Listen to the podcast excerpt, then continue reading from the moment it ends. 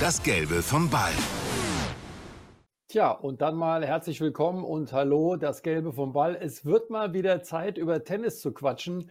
Und natürlich mache ich das nicht allein, weil dann wäre es ein Monolog. Nee, wir machen einen Dialog und ich begrüße ganz herzlich Boris Becker. Boris, wir haben lange nicht mehr über Tennis geredet eigentlich, ne? Fällt mir ein. Ja, äh, es hat mir auch schon gefehlt. Deswegen freut es mich, dass wir hier wieder, sag mal, äh, über die Technik verbunden sind und äh, über unseren Lieblingssport sprechen können. Genau so ist es. Lass uns gleich vielleicht anfangen. Wem immer was einfällt, äh, das ist wie immer, lass uns ein bisschen frei reden. Ja. Ähm, Novak Djokovic, äh, da habe ich jetzt mit Grausen gelesen, dass eventuell seine Australian Open Teilnahme, ich meine, der hat das jetzt fast im zweistelligen Bereich gewonnen, könnte weitergehen mit dem Rekord dass das ein bisschen gefährdet ist. Das Thema ist Corona, weil die Australier ganz klar sagen, zweimal muss man geimpft sein, sonst kommt man nicht rein. Das gilt für Sportler, Zuschauer und so weiter. Wie schätzt du die Sachlage ein? Das ist schon ein bisschen heikel, muss ich sagen. Ja, seine Aussagen haben natürlich auch hier in London äh, äh für Wellen gesorgt. Er hat sich mit einer äh, serbischen äh, äh, äh Nachrichtenagentur zusammengetan und natürlich war da die Frage, es gibt jetzt dieses scharfe Reglement, der australische Regierung bzw. vom Bundesland Victoria, dass nur Geimpfte zugelassen werden. Und äh, Novaks Antwort, die ich erstmal natürlich auch verstehe, sagt, er ist als Privatperson, muss ich nicht Auskunft geben, ob ich geimpft worden bin oder nicht. Das ist sein gutes Recht, das ist Privatsphäre, die muss man schützen. Aber wenn er den Beruf des Tennisspielers ausüben möchte, gibt es da leider Regeln. Und, und da heißt es eben für alle Tennisspieler, die nach Australien wollen, das äh, Bundesland Victoria verlangt ja einen Impfnachweis. Und da scheiden sich natürlich jetzt die Geister, was ist richtig, was ist falsch. Es ist aber völlig unwichtig, was wir meinen. Wenn die australische Regierung so entschieden hat, dann gibt es da nur eine Lösung.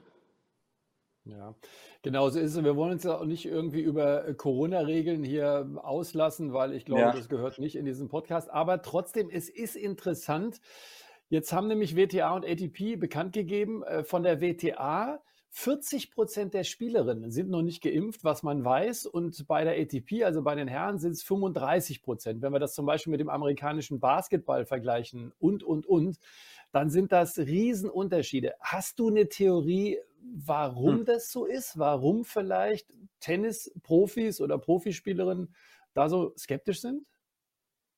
Ja, also Tennisspieler sind ja äh, Einzelunternehmer. Äh, sie spielen ja für keine Mannschaft und, und äh, deswegen, äh, und auch Tennisspieler an sich, ich weiß, wovon ich spreche, sind Freigeister. Und wir lassen uns ungern in irgendeine Schublade packen. Und das ist das Problem. Ich habe die Zahlen auch gehört, das hat mich natürlich äh, überrascht, äh, wie viele Tennisspielerinnen und Tennisspieler noch nicht geimpft sind. Aber nochmal, ich will ja keine Diskussion über Corona führen. Nur, wenn man mal so die, in die Welt nachschaut und was hier los ist äh, äh, mit, mit den Geimpften, jetzt gerade in Großbritannien, auch in Deutschland wird die Zahl immer höher. Äh, ich finde das positiv. Äh, äh, auch in der Premier League, im Fußball hier gibt es Zahlen, oder wurden bekannt, also dass zwei Drittel der Fußballer noch, dass sie geimpft worden sind, was nun die Clubs nicht befürworten, weil auch da die Reglements immer strenger werden. Insofern muss ich der Sportler mal auf die eigene Nase packen und sagen, also wenn ich meinen Sport weiter ausüben möchte, das ist aber kurz oder lang einfach dazu führen, dass ich geimpft sein muss oder ich kann meinen Sport nicht ausüben. Und ob man das als Privatperson jetzt schätzt oder nicht oder was dagegen hat, äh, äh was ich verstehe, nur ich bin, ich bin jetzt dann auch Sportler und, und äh, ja, muss, muss die Regeln folgen. Und äh, es fällt vielen Sportlern schwer, aber so ist nun mal. Und in diesem äh, Gespräch und in diesem Interview, was du angesprochen hast, mit Blick war das übrigens, äh, mit C aber geschrieben, hinten, also nicht zu verwechseln ja, genau. mit den Schweizer Kollegen. Ähm, da hat er dann auch nochmal so eine richtige Schelte auf die äh, Presse, zu der du, mein lieber Boris, ja jetzt auch gehörst, losgelassen und hat gesagt, das ist viel Panikmache und, und, und. Worauf ich aber hinaus äh, will, ist, wir haben nach dem Finale US Open, das er verloren hat, für viele vielleicht überraschend verloren gegen einen überragenden Medvedev, haben wir beide gesagt, das könnte trotzdem auch diese Tränen und die Worte, die er da äh, großartig, finde ich, gefunden hat nach der Niederlage, das könnte ein bisschen was ändern, vielleicht auch im Verhältnis zur Presse generell, was ja nicht immer das Einfachste war, weil er sich oft nicht anerkannt fühlte. Und da kann man auch sagen, da gibt es für und wider. Also da sollte man nicht sagen, das ist alles Quatsch. Muss man auch bedenken, wie er da empfindet. Glaubst du aber, dass ähnlich wie bei Murray früher, dass das was ändern könnte im Verhältnis vielleicht zur Presse, auch äh, zu den Fans vielleicht weltweit? Also da muss man unterscheiden zwischen der Fanbegeisterung für Djokovic und der medialen Berichterstattung über ihn. Jetzt bin ich wiederum der Erste, der versteht, wenn man mal Stress mit der Presse hat. Ich habe es teilweise bis heute. Aber man hat nicht unbedingt Stress mit den Fans. Und ich glaube, die, die Wärme oder die, die, die Standing Ovations, die er bekommen hat, während des Finals äh, taten ihm gut und sollte ihm auch klar machen, dass er vielleicht auf dem Weg ist, jetzt im Herbst seiner Karriere endlich mal äh, ja fast geliebt zu werden. Ich glaube, Respekt haben alle für, für seine Leistung, aber auch, dass er, dass man also wirklich emotional empfindet für ihn. Also das war eigentlich sehr positiv. Nur äh, ich glaube, das wird auch deswegen ein langer Herbst, weil natürlich ihm immer wieder klar geworden ist, was für eine Riesenchance er da im Finale nicht genutzt hat. Jetzt hast du recht, Medvedev war der bessere Spieler und hat das verdient gewonnen. Und so ist das nun auch im Sport. Man gewinnt ein paar Matches und man verliert nun auch einige. Nur das war ein Riesenproblem für ihn emotional und mit dem jetzt klar zu werden, ähm, das drückt für mich auch diese, dieses Interview aus. Äh, jetzt hoffe ich, dass er bald wieder spielt. Äh, ich habe gehört, er wird Paris-Bercy, äh, das Hallenturnier Anfang November in, in, in Frankreich spielen und dann das ATP-Finale in Turin. Und ich glaube, wenn er wieder zur Tagesordnung übergeht und wieder Tennis spielt und Turniere spielt, dann, dann wird auch er vielleicht etwas klarer wieder werden. Aber momentan wirkt er noch sehr emotional angegriffen. Glaubst du, Boris, im Ernst, dass er vielleicht echt äh, Australian Open canceln würde, weil er hat sich das offen gelassen, weil wir reden ja immer über die Rekordjagd, ne, die ja auch in ja. Ja, seinem Sinne ist. Nadal, Federer mit den 20 Titeln und, und, und. Wie schätzt du ihn da ein? Ich meine, du kennst ihn nur sehr gut.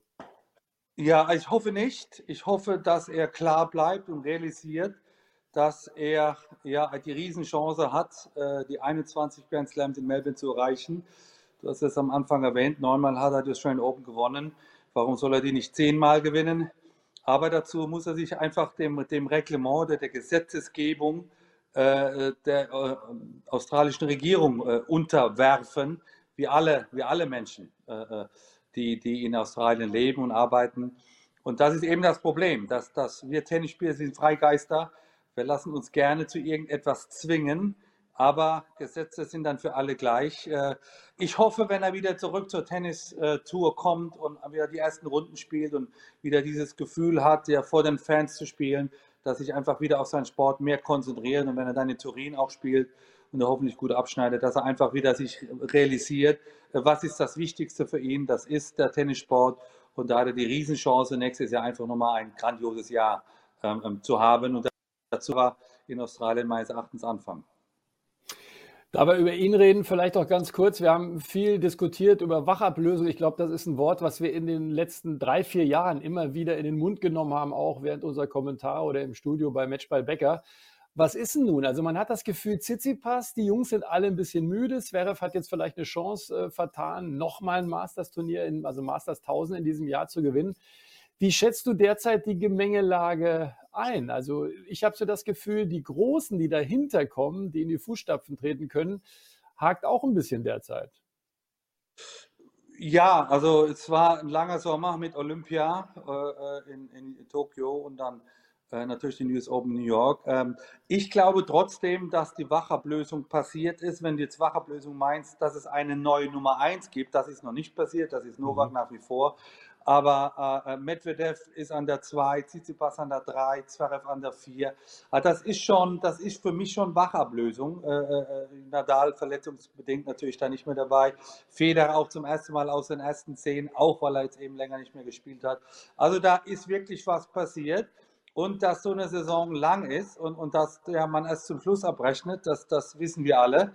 Äh, die, aus, die Ergebnisse in, in, äh, in, den, in, in Palm Springs äh, äh, hat mich überrascht, das frühe mhm. Ausschneiden von Medvedev, auch dann das Viertelfinale, äh, das äh, Tsitsipas und Zverev dann jeweils verloren haben, auch am gleichen Tag. War überraschend. Äh, Cam Newry hat das Turnier gewonnen. Das war sein erstes Masters, sein erster Masters-Sieg. Jetzt auch mittlerweile äh, äh die Nummer 10, was die an die gewonnenen Punkte von diesem Jahr ähm, erreicht ist. Also England freut sich gerade, dass es wieder so einen tollen Spieler gibt. Aber ja, insgesamt ist da wirklich was jetzt passiert in den letzten zwei Jahren und es ist für mich eigentlich nur eine Frage der Zeit, äh, bis einer von diesen drei etwas jüngeren irgendwann auch dann nächstes Jahr die Nummer 1 wird. Es ist möglich. Es hängt immer noch an Djokovic. Er ist doch für der große Favorit, aber er, auch er wird nicht jünger.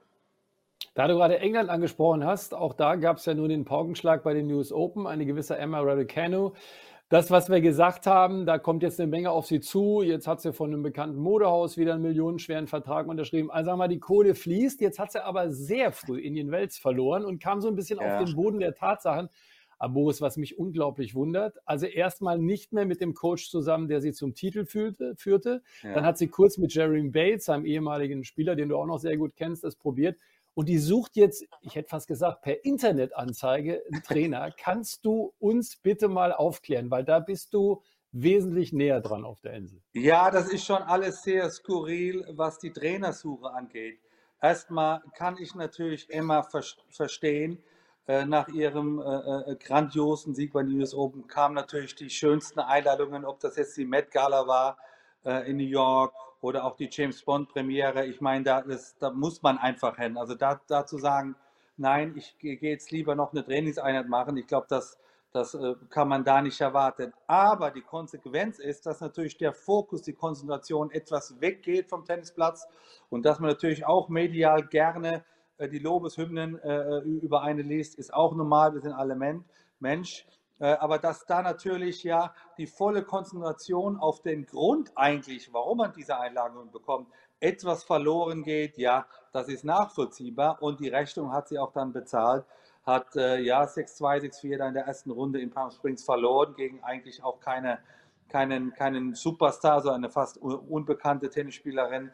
Äh, das sind alles ähm, äh, äh ja, normale, äh, normale Zeichen, weil es ist schwer genug, äh, äh, als, als Teenager ein Grand Slam Turnier zu gewinnen. Es ist fast unmöglich. Viel schwieriger ist, diese Form zu halten und jetzt konstant die nächsten Jahre, wenn es geht, jedes Jahr ein Turnier zu gewinnen. Auch da habe ich einige Erfahrungen gemacht. Deswegen kann ich voll und ganz jetzt ja diese Magenschmerzen, die Emma Raducano hat, vielleicht verstehen.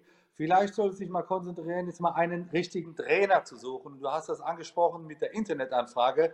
Sie hat da sehr gut auf der Pressekonferenz reagiert und hat gesagt, also ähm, ja, ich suche einen Trainer. Äh, liebe Trainer, ihr wisst, wie ihr mich erreichen könnt, bitte meldet euch. Normal ist ja. das umgekehrt, dass man die Trainer interviewt, aber sie hat das eben mit ihrem Charme wunderbar äh, verdreht ausgedrückt. Aber es wäre wirklich wichtig für sie, dass sie jetzt meines Erachtens einen erfahrenen Trainer hat, der schon mit anderen äh, Weltklasse-Spielerinnen trainiert hat, weil das ist für mich der nächste Schritt, ja, die sie auch braucht, um jetzt eine Konstanz zu erreichen in ihren Leistungen. Nochmal, die hat im Mai Abitur gemacht. Die hat mhm. ihr erst fünftes, fünftes Damenturnier gespielt. Die US Open war erst ihr zweites Grand Slam Turnier. Jetzt schon, glaube ich, um die 20 der Welt. Grand Slam-Siegerin. Das sind alles unglaubliche Leistungen. Damit muss man auch als junger Mensch erstmal klarkommen. Du hast das mit den Trainern angesprochen. Es gibt nun äh, zwei Namen zum Beispiel, die der Flurfunk so ein bisschen ausspuckt quasi. Darren Cale finde ich sehr sympathisch, die Variante. Simona Halep, übrigens Glückwunsch noch nachträglich zur Hochzeit, ne? die traut sich was. Ist ja mit Darren Cale nicht mehr sportlich äh, zusammen. Und Carlos Rodriguez, der ehemalige Trainer von Justine Henin, finde ich auch mega spannend. Hast du da irgendwas Leuten hören? Ja, ich habe jetzt noch einen spanischen äh, Namen gehört, und zwar der ehemalige Trainer von der Joe Conta. Jetzt komme ich ja. leider nicht auf den, auf den Spanier, auch mein Spanisch ist da nicht so gut. Ähm, das sieht, äh, derjenige ist wohl der, der größte Anwärter, aber äh, mich freut es, das sind alles international respektierte Trainer, die, die äh, sehr gute Erfahrungen schon äh, in dem Sport gemacht haben. Und das wäre für mich ähm, der nächste wichtige Schritt. Auch ich war überrascht, dass sie sich von ihrem Trainer, mit dem sie die US Open gewonnen hat, äh, so, so schnell getrennt hat. Da gab es wohl interne Probleme, keine Ahnung. Ich habe auch schon gehört aus dem englischen Flurfunk, dass natürlich diese guten Trainer auch etwas mehr Geld wollen. Also wir kommen mhm. hinter, internationalen Profi wird, immer ja. Es geht auch ums, ums Geld und auch Trainer müssen bezahlt werden, gerade wenn sie einen guten Namen haben. All das ist neu. Das ist neu für eine 18-Jährige, das ist, ist, neu für ihre Eltern und die müssen sich alle erstmal daran gewöhnen, äh, wie es im internationalen äh, Profizirkus einfach zugeht. Ja, äh, habe ich auch gehört, kann ich nur bestätigen. Das ist wohl natürlich so, weil Emma Raducane sagen ja alle, die wird mal 100 Millionen und so weiter haben. Da kannst du dann auch als etablierter Trainer vielleicht noch mal ein bisschen was draufpacken und das soll ja. ihr und ihrem Umfeld nicht so gefallen haben. Oh mein Gott, wir werden es beobachten. Ja. Eine Sache finde ich nur spannend. Du hast erzählt, du hast die Erfahrung auch gemacht. Klar hast du die gemacht. Mit 16, 17 dann äh, vor allen Dingen spätestens auch noch äh, genau auf der grünen Wiese in London. Wer hat dich beschützt? Wie bist du mit diesem Rummel? Das war ja in Deutschland der Wahnsinn umgang. Was war im Nachhinein aus deiner Sicht wichtig, dass du da einigermaßen durchgekommen bist? Weil das ist schon ja. krass. Nein, ich glaube, das ist jetzt, also was Emma angeht, äh, äh, vielleicht die wichtigste Phrase. Wer, wer ist ihr Mentor? Wer ist ihr Schutz? Äh, die Eltern sind überwältigt mit dieser Situation. Sie hat natürlich auch eine eine äh, am, ja, weltbekannte amerikanische Sportagentur. Ähm, aber das ist nicht der Schutz, den ich meine. Ich hatte, äh, mein Mentor war Jon Tiriak. Der war, der war natürlich auch mein, mein Agent, aber der ist auch mein Trainer. Aber der war sehr eng mit meinen Eltern verbunden.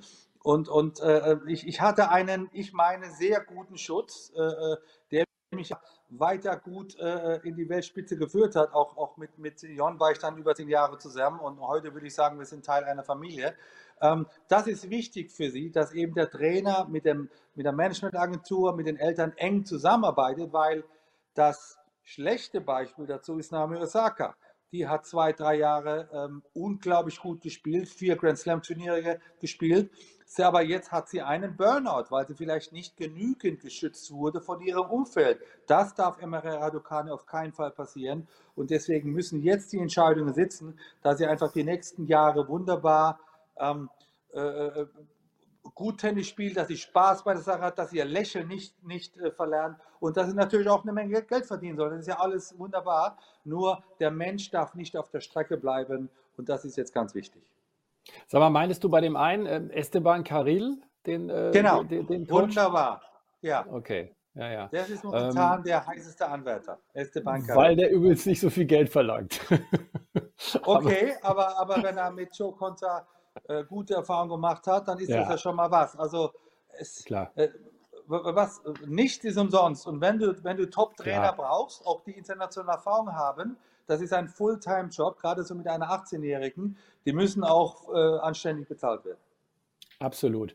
So, jetzt waren wir ein bisschen im Ausland unterwegs. Lass uns auch ein bisschen über die Deutschen reden. Wir haben uns äh, ja immer mal wieder auch unterhalten. Mensch, was ist denn eigentlich mit der Weltrangliste der Deutschen? Wo sind die neuen deutschen Talente? Und da müssen wir echt sagen, das sieht mittlerweile nicht so pralle aus. Also da haben wir natürlich den äh, Alexander genannt, Sascha Zverev. Äh, dann kommen auch noch ein paar dahinter. Aber wir kommen mal so auf die Jüngeren, weißt du, so die sagen wir mal, unter 25-Jährigen. Da haben wir ja. einen Altmaier, ne, der ist so knapp an den Top 100 ja. dran. Der nächste ist dann Kuhn, der ja lange für Spanien gespielt hat, der jetzt äh, Anfang der 20er ist, aber unter ferner Liefen auch noch in der Weltrangliste auftaucht. Müssen wir uns Sorgen machen? Macht mir ein bisschen Sorgen. Äh, ich habe hier mein, meine Rolle als, als ja, Chef des deutschen Herrentennis äh, äh, letztes Jahr im Herbst dann abgegeben aus, aus zeitlichen Gründen, weil ich einfach das nicht alles unter den Hut bekommen habe. Aber auch da hatte ich schon etwas Frust, dass ich in diesen vier Jahren gemerkt habe, ähm, die Verbandsstrukturen im DTB sind schon sehr fix. Also ich will nicht sagen verkrustet, aber sehr fest eingefahren. Und äh, da, da kann, konnte auch ich jetzt wenig Großartiges verändern. Ich habe Kontakt zu den Spielern gehabt, ich habe Trainingslager durchgeführt, ich habe mit dem Verbandstrainer gesprochen, aber so Strukturveränderungen äh, habe ich nicht geschafft, weil das irgendwo auch noch nicht gewollt wurde. Und das ist auch mal ein Thema, wo ich vielleicht gerne mit Barbara Rittner und Michael Kohlmann mal einen Podcast führen würde, weil das ist ein, eigentlich ein abendfüllendes Thema. Auf gut mhm. Deutsch, ja, ich mache mir Sorgen um den deutschen Nachwuchs. Äh, die genannten Spieler, die kannte ich schon vor zwei, drei Jahren. Die Entwicklung ist gut, aber ich sehe keinen unter den ersten 50. Und, und, und das ist die Messlatte. Und, und, und andere Länder machen uns vor, äh, äh wie, wie es besser sein kann. Zum Beispiel Italien, die haben ein besseres System.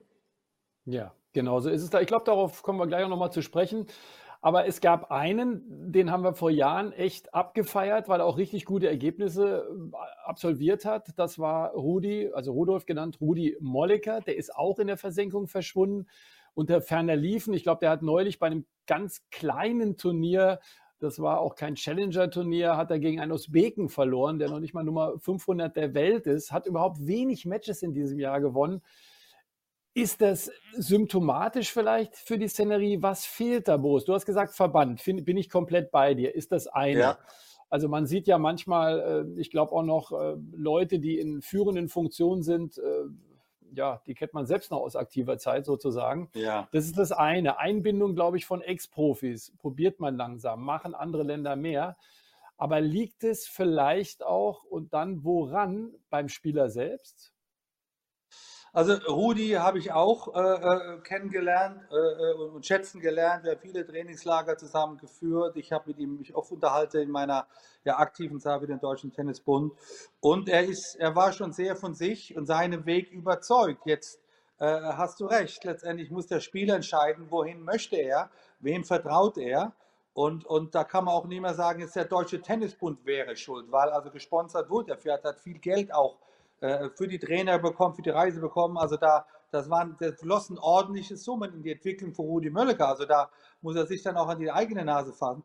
Ja, das ist so ein bisschen ein Problem international, dass sich die, die jungen Spieler, wenn sie, wenn sie aus, aus ja, volljährig sind, sich schwer tun mit dem, mit dem weiteren Schritt in die, in die Weltspitze. Und, und ja, Ausnahme ist vielleicht ein Sascha Zverev, der war schon mit 18, 19 in der Weltklasse.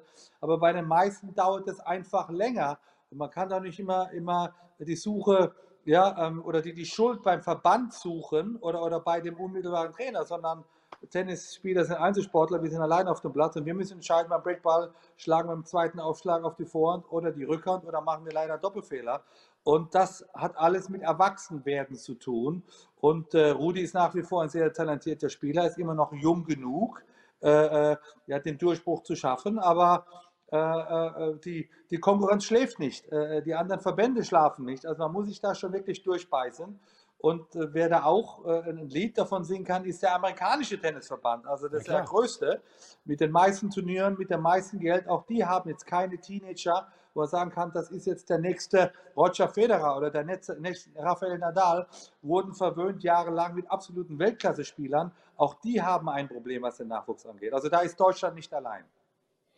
Und dann schauen wir doch mal, wie du schon gesagt hast, vielleicht mal rüber nach Italien. Also die hatten kürzlich zehn unter den Top 100. Die haben Spitzenspieler mit äh, Berrettini, mit Sinner, Fonini ist dabei und auch, noch ein paar jüngere und, und, und.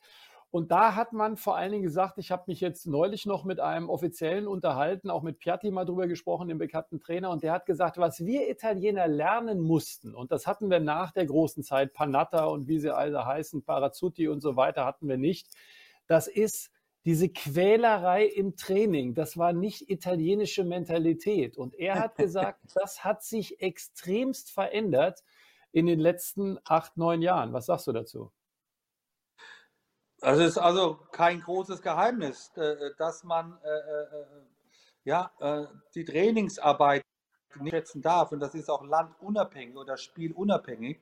Und, und ja, das ist etwas, was die jüngeren Spieler oft ähm, vergessen, äh, äh, dass, dass Federer und Djokovic und Nadal äh, vor allem auch Trainingsweltmeister waren und diese Leistung dann im Match umsetzen konnten. Und das, was man dann im Finale sieht oder im Halbfinale, das wurde tausendmal wiederholt.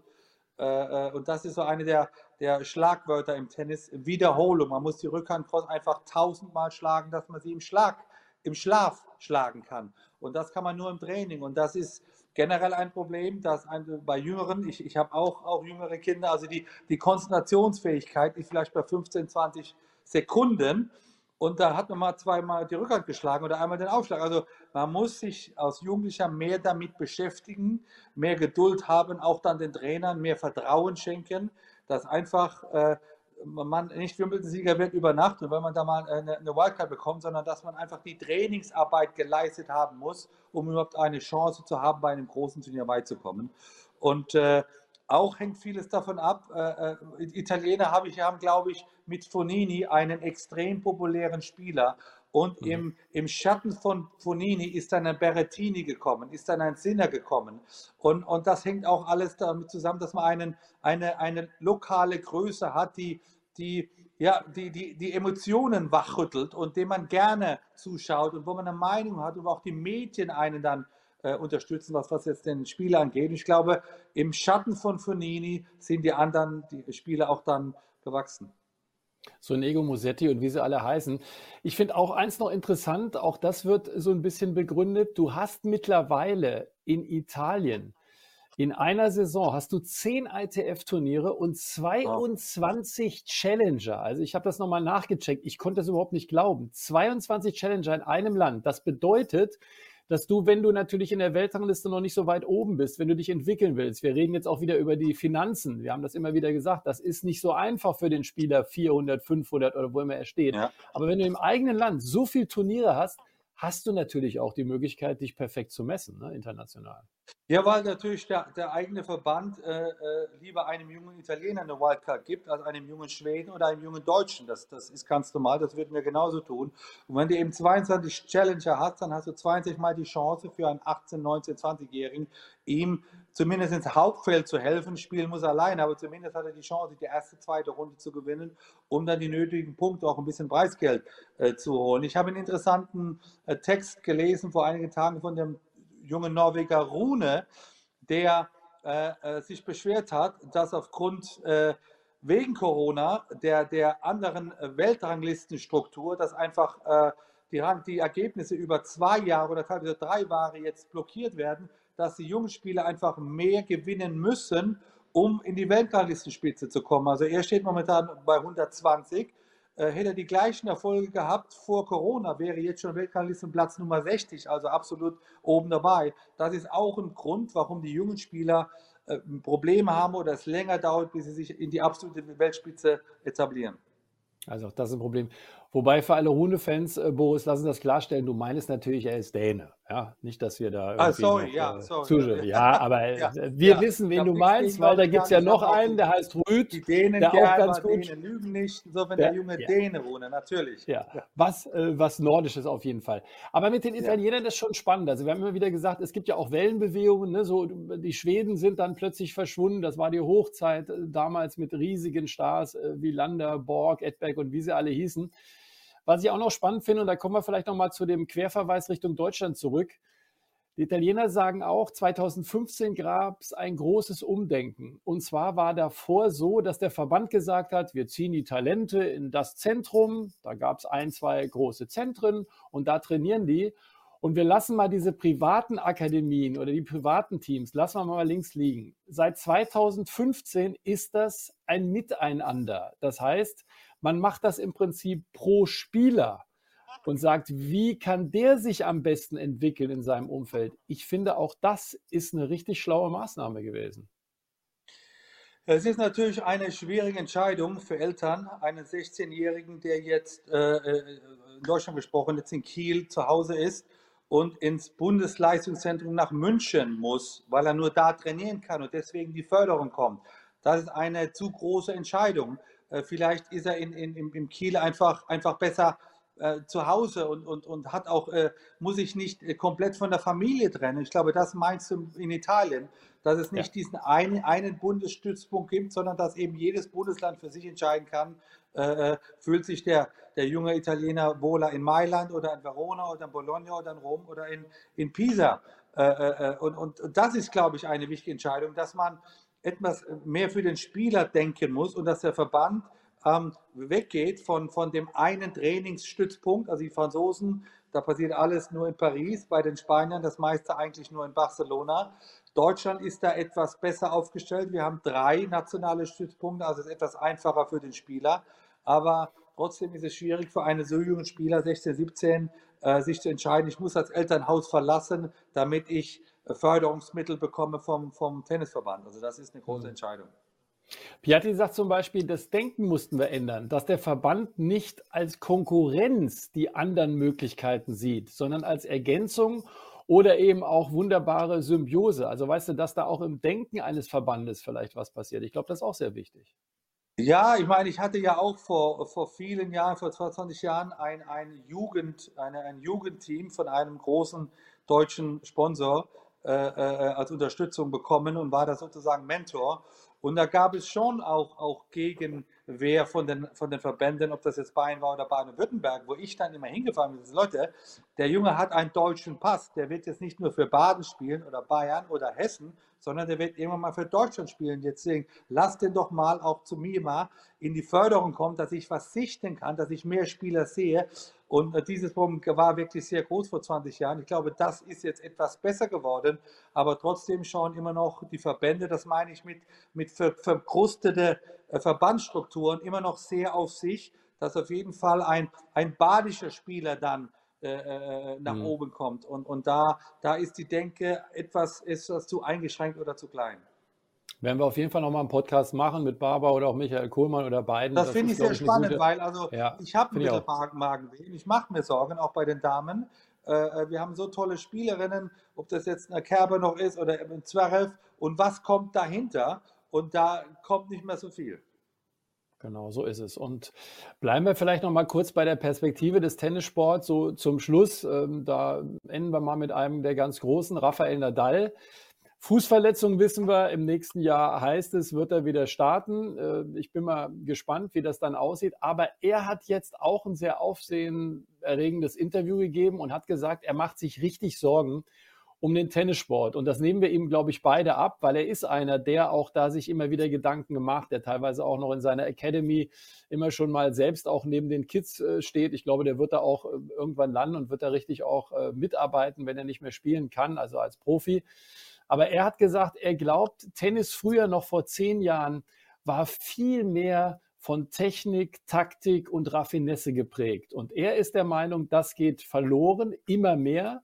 Und er glaubt, in den kommenden zehn Jahren, wenn das so weitergeht, dann ist äh, ja seine Mine wirklich von Sorgenfalten durchzogen.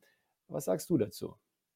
Erstmal freut es mich, dass Rafael Nadal wieder auf dem Tennisplatz ist. Ich habe auch Bilder diese Woche gesehen, wo in seiner Academy of Mallorca die ersten Bälle schlägt. Und, und das ist erstmal die wichtigste Nachricht für alle Nadal-Fans.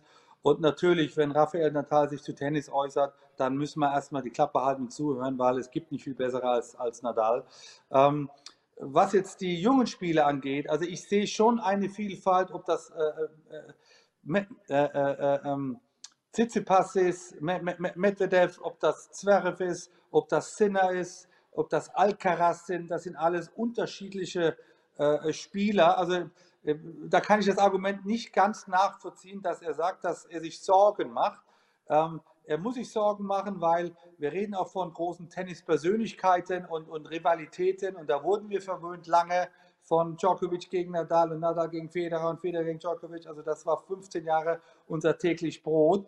Äh, was die jüngeren Spieler angeht, ich finde das nicht so tragisch. Mir gefallen die jungen Spieler, aber die müssen sich natürlich entwickeln und, und hat vollkommen recht. Äh, heute sind, sind sehr viel großgewachsene Spieler, die sehr viel Power haben, also wo auch dann der Aufschlag wieder eine größere Rolle spielt. Äh, aber die Rallyes, die sind nach wie vor sehr interessant. Äh, ich würde mir wünschen, dass man wieder etwas mehr den Weg ans Netz sucht, dass auch der Rückhand-Slice eine größere Rolle spielt. Und ich muss auch mein Lieblingswort Spielpositionierung sagen. Da mhm. sehe ich viele Spieler einfach falsch positioniert auf dem Tennisplatz. Aber das, das werden sie lernen, lernen, weil sie dann einfach mehr gewinnen werden. Also erstmal gut, dass er wieder da ist, gut, dass er eine Meinung hat. Und, und äh, wir, wir werden es verfolgen, was die jungen Spieler da in Zukunft uns so bieten werden. Er hat es übrigens auch sehr auf den Aufschlag bezogen, wo er sich auch extrem entwickelt hat in den letzten Jahren. Bei ihm kann man ja fast sagen Jahrzehnten. Und er meinte, der Aufschlag ist eigentlich äh, der Schlag, der am meisten von diesen technischen Innovationen profitiert. Und da macht er sich Sorgen. Und da hat er echt gesagt, er hat es noch nicht so formuliert von wegen Regeländerung und so, aber er hat gesagt, da müssen wir Lösungen finden, sonst ist das Ganze zu eindimensional. Was meinst du? Ja, ja, was meint er damit genau? Dass also der Aufschlag eine zu dominierende Rolle spielt, dass die Punkte zu kurz sind? Also ich verstehe nicht genau, was er da bemängelt, er meint damit, wo er da Lösungen sucht. Er meint damit, dass ein bisschen von dem Spiel verloren geht, von dem Scharfsinn, wie er es auch äh, wirklich als Zitat dann formuliert hat, weil eben es darum geht, äh, mit den Materialien auch möglichst hart zu spielen und, und, und. Also er meint, auf Sand ist das noch was anderes. Da ist es immer noch dieses Schachspiel, auf vielen Belegen nicht. Wobei, wenn der mal auf Teppich früher, ich erinnere mich, du gegen Agassi gespielt ja. hätte, dann hätte er mal die Kugel fliegen sehen.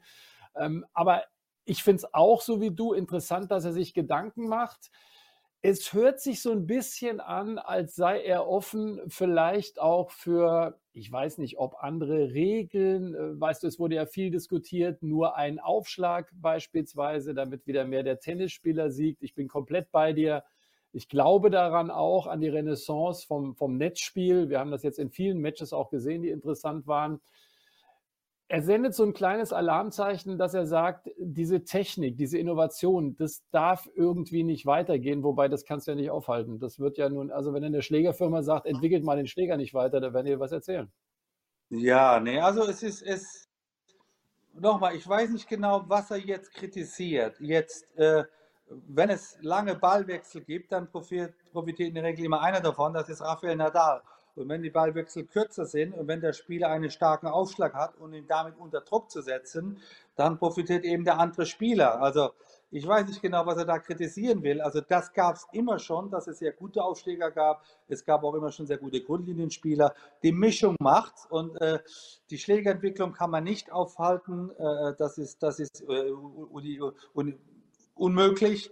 Ähm, ich weiß nicht genau, was er meint. Also er, er hat dieses Jahr das letzte Mal eigentlich in Paris gespielt, hat in Kanada versucht, da mit seiner Verletzung, da kam er nicht klar. Ähm, für mich klingt das so ein bisschen auch nach Wehmut, von wegen, ja, ewig kann ich nicht mehr spielen. Ich habe mein geliebtes Grundlinienspiel äh, äh, ja, äh, perfektioniert sozusagen. Äh, die jungen Spieler spielen anders, die haben jetzt mehr Power, die haben jetzt mehr Druck. Das ist immer so bei jüngeren Spielern. Auch ich habe irgendwann mal aufgehört, weil ich gemerkt habe, Samples hat einfach einen besseren Aufschlag wie meiner und hat mehr Druck. Das ist einfach ein Zeichen der Zeit. Ähm, nochmal, ich, mich freut es, dass er wieder spielt. Ich hoffe, dass er fit genug ist, in Australien zu spielen. Und nichts besser ist, wenn ein, ein absoluter Superstar, eine Legende wie Nadal gegen einen Nachwuchsspieler rankommt, weil da sieht man den Unterschied am besten. Steile These zum Schluss, bin ich komplett bei dir, ist auch mein Eindruck, weil er es auch nicht so konkretisiert hat, außer jetzt mit dem Aufschlag. These von mir ähm, und ich bitte um deine Einschätzung. Ich finde, ich erinnere mich manchmal mit Sehnsucht an deine Zeiten und zwar nicht nur deswegen, weil man sagt, ja, die Spieler und die Spieler, sondern die Unterschiedlichkeit der Turniere hat für mich jede Woche mehr Spannung gebracht. Wie ich gesagt habe, Davis Cup damals in, in, in München, dieser ultraschnelle Bodenbelag. Und dann ging es wieder auf den langsamen Sand. Ich finde, das ist alles so ein bisschen verloren gegangen. Glaubst du, dass das vielleicht das Tennis auch wieder in so eine vielschichtigere Richtung bringen könnte oder sagst du, ist Quatsch? Äh, ja, also wir haben ja nach wie vor die Sandplatzsaison und dann kommt die Rasensaison und dann der Hartplatz in Amerika. Also es gibt nach wie vor diese unterschiedlichen Belege. Äh, was ich mir mehr wünsche, was ich aber jetzt bei den US Open gesehen habe, was ich sehr positiv gefunden habe, wirklich, dass die jungen Spieler langsam zu Persönlichkeit, äh, Persönlichkeiten werden, dass sie auch Mut haben zu einer Meinung, dass sie auch auf dem Platz äh, nicht immer ähm, stromlinienförmig äh, agieren. Und, und ja, wir haben uns lange über die Toilettenpause von Tsitsipas unterhalten, aber zumindest ist da was passiert, das nichts mit Rückhand Cross zu tun hat. Also ich finde schon, dass sich da die jungen Spieler entwickeln und dass sie, dass sie auch, auch über den Tellerrand hinaus schauen und dass man ihnen auch wirklich gerne zuschaut. Und ein bisschen enttäuschend war vielleicht das Turnier in, in den Wells, äh, das stimmt. Äh, äh, da hätte ich mir gewünscht, dass ich im Finale, Halbfinale Medvedev und, und Tsitsipas und Zverev, ähm, ich weiß nicht, ob wir jemals wieder ein, ein Finale sehen werden von äh, Cam Nuri gegen wen hat er gespielt? Die ja, genau. äh, deswegen, ja. allein, dass ich das nicht weiß, sagt mir dafür, dass sich da die Spieler, will ich sagen, ausgeruht haben, aber vielleicht war das zum falschen Zeitpunkt. Alle haben betont, dass sie sich wieder im März auf, auf die, das Turnier in, in Kalifornien freuen. Äh, jetzt geht die Hallensaison los. Ich sehe, dass Zverev in Wien eingetroffen ist. Äh, äh, auch, auch, auch Struff reist dahin. Ich sehe, ich hoffe, dass in Paris wirklich die komplette Weltspitze spielt. Ähm, jetzt ist die Hallensaison, es ist, es ist eine, äh, ein schönes, schöner Teil der Saison. Es geht jetzt darum, das Jahr ähm, wunderbar zu Ende zu spielen, dass also ein, ein Zwerre vielleicht aus einem, einem guten bis sehr guten Jahr vielleicht noch das i-Tüpfelchen draufstellen kann. Äh, es geht mir darum, dass Djokovic wieder zurückkommen muss. Äh, wie, wie, reagieren die jungen Spieler jetzt mit diesen letzten paar Turnieren im Jahr? Sind sie jetzt schon müde oder haben sie noch genügend Kraft für tolle Ergebnisse? All das äh, äh wird sich jetzt in der nächsten Woche herausstellen. Deswegen, ich freue mich auf die Hallensaison und so viel kann ich momentan im Tennis gar nicht kritisieren. Ja, ich meinte das auch mit den Bodenbelegen zum Beispiel auch so, der Rasen zu deiner Zeit, Wimbledon, war doch, oder das Spiel mit diesem speziellen Bodenbelag, gerade nach Roland Garros, also damals als Borg dreimal das Ding in Folge gewonnen hat, ist, glaube ich, eine der größten Leistungen ever. Vor allen Dingen, da waren auch keine Vorbereitungsturniere dazwischen. Aber die Bälle waren anders, der Rasen war ein anderer, ist ja mittlerweile eine andere Mischung. Weißt du, diese, ich sehe nicht mehr diese deutlichen Unterschiede, ob auf Rasen, wer dominiert auf Rasen und wer dominiert auf Sand. Das meine ich damit. Und ich persönlich würde mir da wieder so ein bisschen mehr Überraschungseffekt äh, wünschen. Also so ein Bodenbelag, der jetzt nicht Linoleum, aber du weißt, was ich meine, der irrsinnig schnell ja. ist. Ich könnte mir vorstellen, das würde auch noch ein bisschen was machen mit diesem Thema Tennis, wer gewinnt, wer sind die Favoriten? Ja, also du, du, es gibt nicht mehr so diesen klassischen äh, Rasenspieler oder Spieler, die nur auf den schnellen Belägen gut sind, auf Sand keine genau. Chance haben. Heute hat ein sehr guter Sandplatzspieler auch gute Chancen auf Rasen und auf Hartplatz.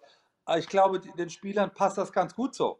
Äh, äh, früher äh, wusste, wusste ein Thomas Muster, er muss gar nicht nach Wimbledon reisen, weil groß wird er hier nichts gewinnen, aber so ging es auch vielen Rasenspezialisten, die, die in Paris ge gewinnen wollen. Insofern, ähm, das war schon krasser, dieser Unterschied. Ich finde das gar nicht so schlecht, dass jetzt insgesamt der Rasenbelag etwas langsamer geworden ist, aus den genannten Gründen, und dass der Sandplatz vielleicht etwas schneller geworden ist. Äh, der fairste Belag ist nach wie vor Hartplatz oder Rebound Ace oder was auch immer sie da in mhm. Australien spielen. Ähm, da, da hat jeder Spieler also gleiche Chancen. Ich finde das gar nicht so schlecht. Als letztes siehst du das Jahr, das neue Tennisjahr, das alte ist ja noch nicht vorbei oder sagen wir mal ab jetzt die, die nächsten Turniere. Siehst du realistisch, dass wir wirkliche Überraschungen jetzt vielleicht häufiger erleben, wie das mit Raducano bei den äh, Damen war, vielleicht auch bei den Männern, wie wir es jetzt in, in den Welts ja erlebt haben? Also ich glaube, bei den Damen gab es also unglaubliche Überraschungen dieses Jahr. Das wird bei den Herren in der Form nicht passieren. Äh, da ist irgendwo die Wachablösung für mich die große Frage. Wie lange schafft es Djokovic noch, die Nummer 1 zu bleiben? Und wie knapp kommt, kommen die anderen Spieler ran? Das ist für mich so die Frage für 2022. Äh, Djokovic hat noch eine Menge Punkte Vorsprung, deswegen kann ich äh, Medvedev und Kono raten, gewinnt noch ein paar Punkte, dass er näher an die erste Position rankommt weil dann heißt es volle Kraft voraus für nächstes Jahr. Also das ist für mich die Gretchenfrage bei den Herren. Und bei den Damen, also welcher, welcher Spieler etabliert sich? Äh, am, am, schnellsten ist es eine Raducanu, die auch Melbourne vielleicht gewinnen wird. Was macht Naomi Osaka? Kommt sie wieder etwas freudiger und lächelnd auf den Tennisplatz zurück? Was macht eine Simona Halep, die im Herbst ihrer Tenniskarriere ist? Was macht Serena Williams? Spielt sie überhaupt noch ein Tennisturnier nächstes Jahr? Was macht eine Angie Kerber, die dieses Jahr ein sehr starkes Jahr hat? Schafft sie es nochmal, ein Grand Slam Turnier zu gewinnen? Das sind für mich so die spannenden Fragen und äh, da kann ich also jedem Spieler und Spielerin nur raten, nutzt die, die Hallenturniere, äh, spielt noch äh, die Matches, holt euch die Punkte, holt das Preisgeld, weil euch wird das gut tun, wenn das Jahr dann nächstes Jahr in Australien wieder beginnt. Also jede Menge Themen für weitere Podcasts. Zum Schluss die Frage, was erwartest du persönlich von Alexander Zverev die nächsten Wochen, Monate? Für, wie gesagt, für mich war die Viertelfinalniederlage ähm, überraschend. Ja, er hatte zwei Matchspiele gegen Taylor Fritz. Äh, das ist ein Spieler, gegen den er auch schon vorher verloren hatte. Also da kann man auch verlieren. Trotzdem muss man mal sagen, das war ein sehr starkes Jahr bis jetzt von, von Sascha. Äh, die Krönung war vielleicht der Olympiasieg, aber die Leistungen in New York gegen Djokovic das Halbfinale, das sollte man nicht vergessen, auch Paris das Halbfinale, äh, Viertelfinale in Melbourne verloren und wiederum gegen Djokovic. Also ich meine, er hat jetzt seine Weltklasse-Leistung etabliert. Jetzt geht es für ihn, für mich in der Hallensaison darum, einfach mehr Punkte zu gewinnen und vielleicht das eine Antotini noch dazu zu gewinnen, dass er wirklich in einer besten Position ist, nächstes Jahr voll auf die Eins gehen zu wollen. Und, und dazu braucht man einfach genügend Punkte, die verdammten Punkte. Ich habe sie früher auch immer gejagt und also am Ende des Jahres noch irgendwo gespielt, um an den Edberg oder Sampras und so weiter ranzukommen. Dass man einfach, wenn das Jahr Ende November aufhört, dass man in der besten Position ist, vielleicht mit einem Sieg in Melbourne schon die neue Nummer 1 zu werden. Weltrangliste werden wir sicherlich auch nochmal drüber reden. Aber ich glaube, wir sind beide der Meinung, im Endspurt des Turniers, also Nori gegen Basilashvili bei einem großen Turnier im Finale wie äh, jetzt in Paris, ich glaube, die Großen werden nochmal richtig anziehen, oder? Also ich kann mir nichts anderes vorstellen. Äh, äh, ja, äh, nach den US Open waren viele müde, die, die sehr gut gespielt haben, die viel gereist sind. Da nochmal, ja, dieser lange Ritt nach Kalifornien, Zeitumstellung, äh, auch auch hat man ja einen Biorhythmus und ich weiß nicht, ob man dann im Oktober in der Hitze überhaupt spielen will oder kann. Man, man sucht da eher den Schatten, man war genügend schon in der Sonne, also mir ging es zumeist so. Und da freut man sich jetzt, als, gerade als Europäer, wieder in Europa spielen zu können, ob das jetzt in Stockholm ist oder in Wien oder in Paris oder dann in, in Turin. Es fühlt sich einfach ähm, äh, normaler an. Und, und ich hoffe, dass eben die Spieler diese Chance nutzen, jetzt das eine oder andere Turnier zu gewinnen. Gut, Boris. Wir werden uns die Hallensaison mit Spannung anschauen, ja. werden uns dann bald wieder treffen für eine weitere Folge aus dem Podcast. Wir haben gehört, Themen gibt es genug. Bleibt gesund und besten Dank. Liebe Grüße. Danke. Das war das Gelbe vom Ball, der Eurosport Tennis Podcast.